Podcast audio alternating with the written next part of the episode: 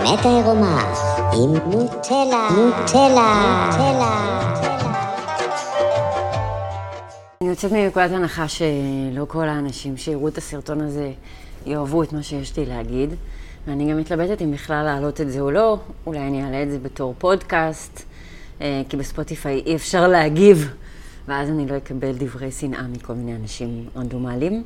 וניסיתי להבין עם עצמי היום ואתמול בעיקר, למה אני לא משתתפת במחאה הזאת עכשיו נגד הרפורמה, למה זה לא מפריע לי, למה אני כל כך אדישה למשהו כל כך רציני שקורה במדינה שאני חיה בה יחד איתכם. ובכל זאת, יש לי אדישות מוחלטת לסיטואציה ולמצב. וזה הטריד אותי כי באוהלים ברוטשילד אני שמתי אוהל וישנתי שם, או לא, לא שמתי אוהל, זה שקר, אבל נכנסתי לאוהל של מישהו אחר וישנתי שם כמה ימים והייתי פעילה יחסית כאילו עם עצמי במחאה הזאת. אה, הרגשתי תחושות מאוד חזקות שם, הרגשתי חוסר צדק, רציתי שדברים ישתנו. ואיכשהו במחאה הזאת אני כאילו פעם אחת לא השתתפתי ו... והיא לא מעניינת אותי. וניסיתי להבין למה. כי אני אזרחית כמוכם ואמור להיות לי אכפת מדברים שקורים, כמו הרפורמה המשפטית, ואני כן מבינה את ההשלכות ואת המשמעות של זה, ועדיין אה, לא אכפת לי. והיום בבוקר התובנה שעלתה לי, שגם את זה כנראה הרבה אנשים לא יאהבו,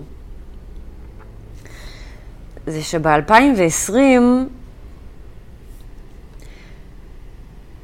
כשלקחו לנו את כל החירות, את כל החירויות, שלא נתנו לנו לצאת מהבית, ושהכריחו אותנו להזריק לגוף שלנו חומר לא ידוע, בלי לדעת מה ההשלכות של זה, והכריחו את זה בחוק, ולא נתנו לי להיכנס למקומות, כי לא רציתי אה, להזריק ולהתחסן.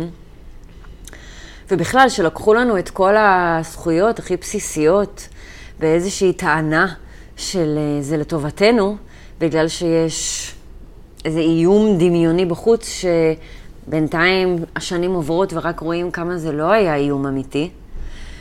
אף אחד לא הפגין, אף אחד לא התנגד אף אחד לא אמר, רגע, משהו פה לא בסדר, משהו פה לא תקין. לא יכול להיות שלוקחים לי את החירות הבסיסית של לצאת מהבית, או ללכת למסעדה, או ללכת להופעה. אני עושה סשנים עם אנשים שמספרים לי שהם התחסנו למרות שהם לא רצו, כי איימו עליהם על המקומות עבודה. כי לא נתנו להם לטוס לחו"ל, כי לא נתנו להם ללכת למסיבות ולאירועים, כי לא נתנו להם להיכנס למסעדות. איך זה, נרא... איך זה הגיוני לבני אדם שדבר כזה קורה? ואני התעצבנתי ב-2020 ומרדתי ולא הסכמתי לסיפור הביזיוני הזה שניסו למכור לנו, והתקווה שלי הייתה שכל האנשים יצאו לרחובות ויתנגדו להזיה ולביזיון הזה שקורה. וזה לא קרה. כולם היו compliant, כולם פשוט עשו את מה שאמרו להם, לא הטילו בכלל ספק, לא חקרו, לא בדקו, כל מה שהממשלה אמרה הם עשו. ובדבר הזה נתנו להם כוח, נתנו לממשלה כוח לעשות מה שבא להם. והנה, שלוש שנים אחר כך, הם עושים מה שבא להם. ופתאום כולם מתפלאים איך הם עושים מה שבא להם, איך זה יכול להיות, זה לא דמוקרטי. תו ירוק לא היה דמוקרטי. סבבה? לסגור אנשים בבית לא היה דמוקרטי. לשקר לאנשים ולהכריח אותם לעשות משהו לגוף שלהם, שלמרות שהם לא רצו, לא היה דמוקרטי. איפה הייתם אז? אה, למה אף אחד לא קם? למה אף אחד לא מרד? למה לא התנגדו? באירופה, ב-2020, היו מחאות מטורפות של אלפי אנשים, שלמרות ההפחדות הבריאותיות, לא האמינו לשקרים שסיפרו להם, שהיום בדיעבד מתגלים כשקרים, ויצאו לרחובות ומחו נגד זה, ואני ב-2020 חיכיתי למחאה הזאת. אני התכוונתי להשתתף, התכוונתי לצאת לרחובות ולצרוח ולהילחם על צדק ועל החופש שלי ועל החירות שלי, אבל אף אחד לא יצא לרחובות. ובזה שלא יצאו לרחובות, למעשה נתנו לממשלה את הלגיטימציה ואת הכוח ואת היכולת לעשות מה שבא להם. כי הם ראו שאף אחד לא הולך להתנגד. ולהטיל מצב של, מצב חירום וכמעט משטר צבאי, בגלל איזושהי מחלה שלא יודעת איפה היא. ואין את זה פתאום. אל תגידו לי שבגלל שכולם התחסנו זה בולשיט, זה לא היה מלכתחילה. זו האמונה שלי. יש וירוסים, יש מחלות, הכל בסדר. אבל הטילו פה משטר דיקטטורי. אני לא אגיד uh, את המילה עם הנון, אבל משטר פשיסטי לכל דבר, ומדינת ישראל ועם ישראל נתנו לדבר הזה לקרות. הם הגישו להם, הגשנו להם את החופש שלנו ואת החירות שלנו על מגש, כי פחדנו. אני לא מאשימה אף אחד, זה היה סופר מפחיד. בן אדם שקצת היה חוקר את העניין, היה מגלה שזה לא כזה מפחיד. וזה לא שאנשים הקיאו דם ברחובות, לא היה משהו מעבר לשפעת. חריפה, אבל שפעת. אבל כל כך הפחידו אותנו בתקשורת, וכל כך איימו עלינו בתקשורת, שהיינו כנועים והתמסרנו למצב, ונתנו להם לעשות מה שבא להם. ולכן היום אני כאזרחית לא מתפלאת היום בכלל על המצב שקורה. זה לא מפליא אותי הרפורמה המשפטית. ברור שהם רוצים את כל הכוח. אם הם היו יכולים לשלוט פה דרך מצב חירום כל הזמן, הם היו עושים את זה. שתבינו שכאילו ב-2020 שוטרים נכנסו לבתים של אנשים ששיחקו שש-בש, כי אסור היה להם לשבת ביחד. פרצו לאנשים לתוך בתים ועצרו אותם על זה. איך למישהו זה נראה הגיוני? ואיך זה סבבה, אבל הרפורמה המשפטית לא סבבה. אנשים לא מודעים, לא מחוברים לעצמם, הם לא מסתכלים על המציאות כמו שהיא, והם לא מבינים, בעיניי, שכל מה שקרה ב-2020 נתן פתח למה שקורה ב-2023. וכל האנשים שאני מכירה שב-2020 התנגדו ולא התחסנו, זה בדיוק אותם אנשים שגם לא יצאו למחאות. כי הם כבר ב-2020 קלטו שעובדים עליהם, ושמשקרים להם, ושהממשלה עושה מה שבא לה, ואין לנו באמת יכולת להתנגד, כי אף אחד לא יתנגד פשוט, אז אין לנו שום יכולת לשנות את המצב, אנחנו מקבלים אותו כמו שהוא, אנחנו מבינים שזה טרלול אחד גדול, ודואגים לעצמנו ולחיים שלנו ולטוב שלנו ולתדר שלנו, במקום להתעסק בכל מיני הזיות וסיפורים שקורים בעולם בחוץ. אז מי שמתפלא שהחוק הזה עבר ביום שני, אני הייתי ממליצה לו לבדוק איפה הוא היה ב-2020, ואיך הוא הגיב לפשיזם שהיה פה.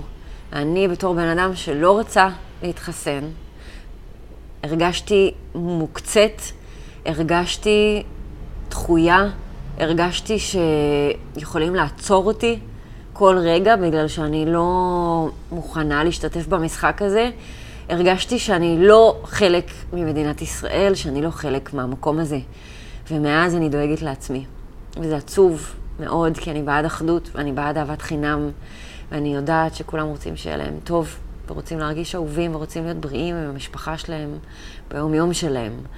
אני לא נגד, ואני לא עושה הא-הא-הא, הנה תראו, אכלתם אותה.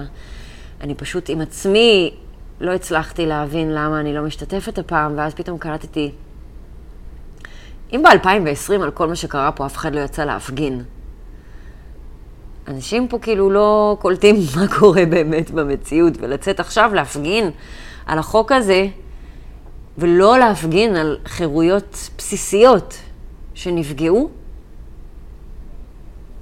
לא רוצה להיות חלק מהדבר הזה. מבחינתי כל האנשים שהולכים למחאה, זה כל האנשים שהסכימו ב-2020 לכל מה שקרה פה. אני לא מזדהה איתם, אני לא מתחברת אליהם, אני לא מרגישה חלק מהם.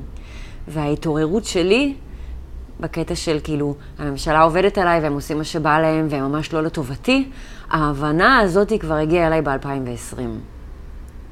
לא עכשיו. ולכן הדבר הזה לא כל כך מפליא אותי שקורה. אז אני לא יודעת אם הסרטון הזה עוזר למישהו שהוא סתם מתריס, ואולי אני לא אעלה אותו, אבל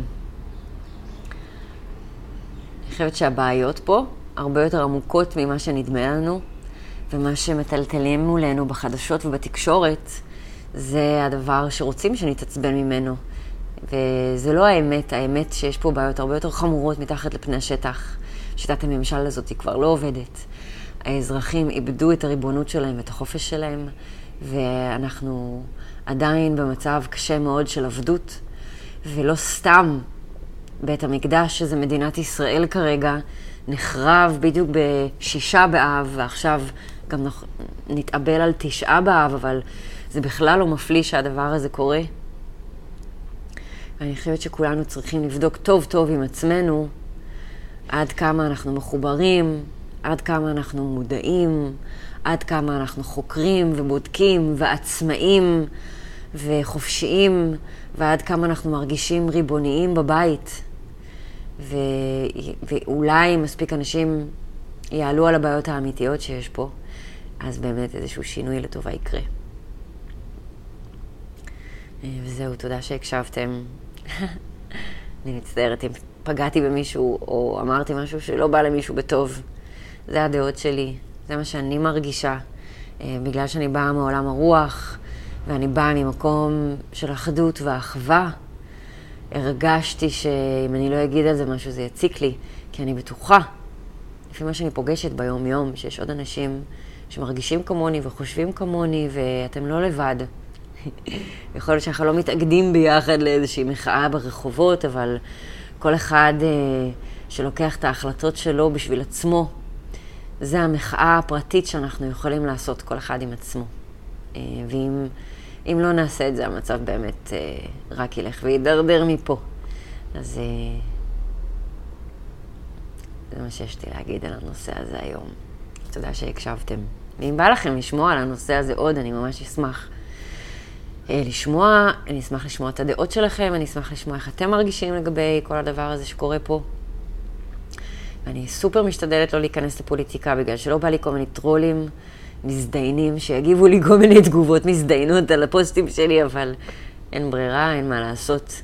אה, ואני אה, מפחדת להעלות תכנים כאלה, אני נרתעת מלהעלות תכנים כאלה, אני לא יודעת אם אני צריכה בכלל להעלות תכנים כאלה. אולי אני צריכה להמשיך לדבר על סקס ומיניות ולסתום את הפה. אבל הנה היום הדבר הזה יצא ממני, אז אה, אני מגישה לכם אותו. ו... וזהו. אנחנו נתראה בקרוב. תודה שהקשבתם. האמת העירומה עם נוטלה, נוטלה, נוטלה.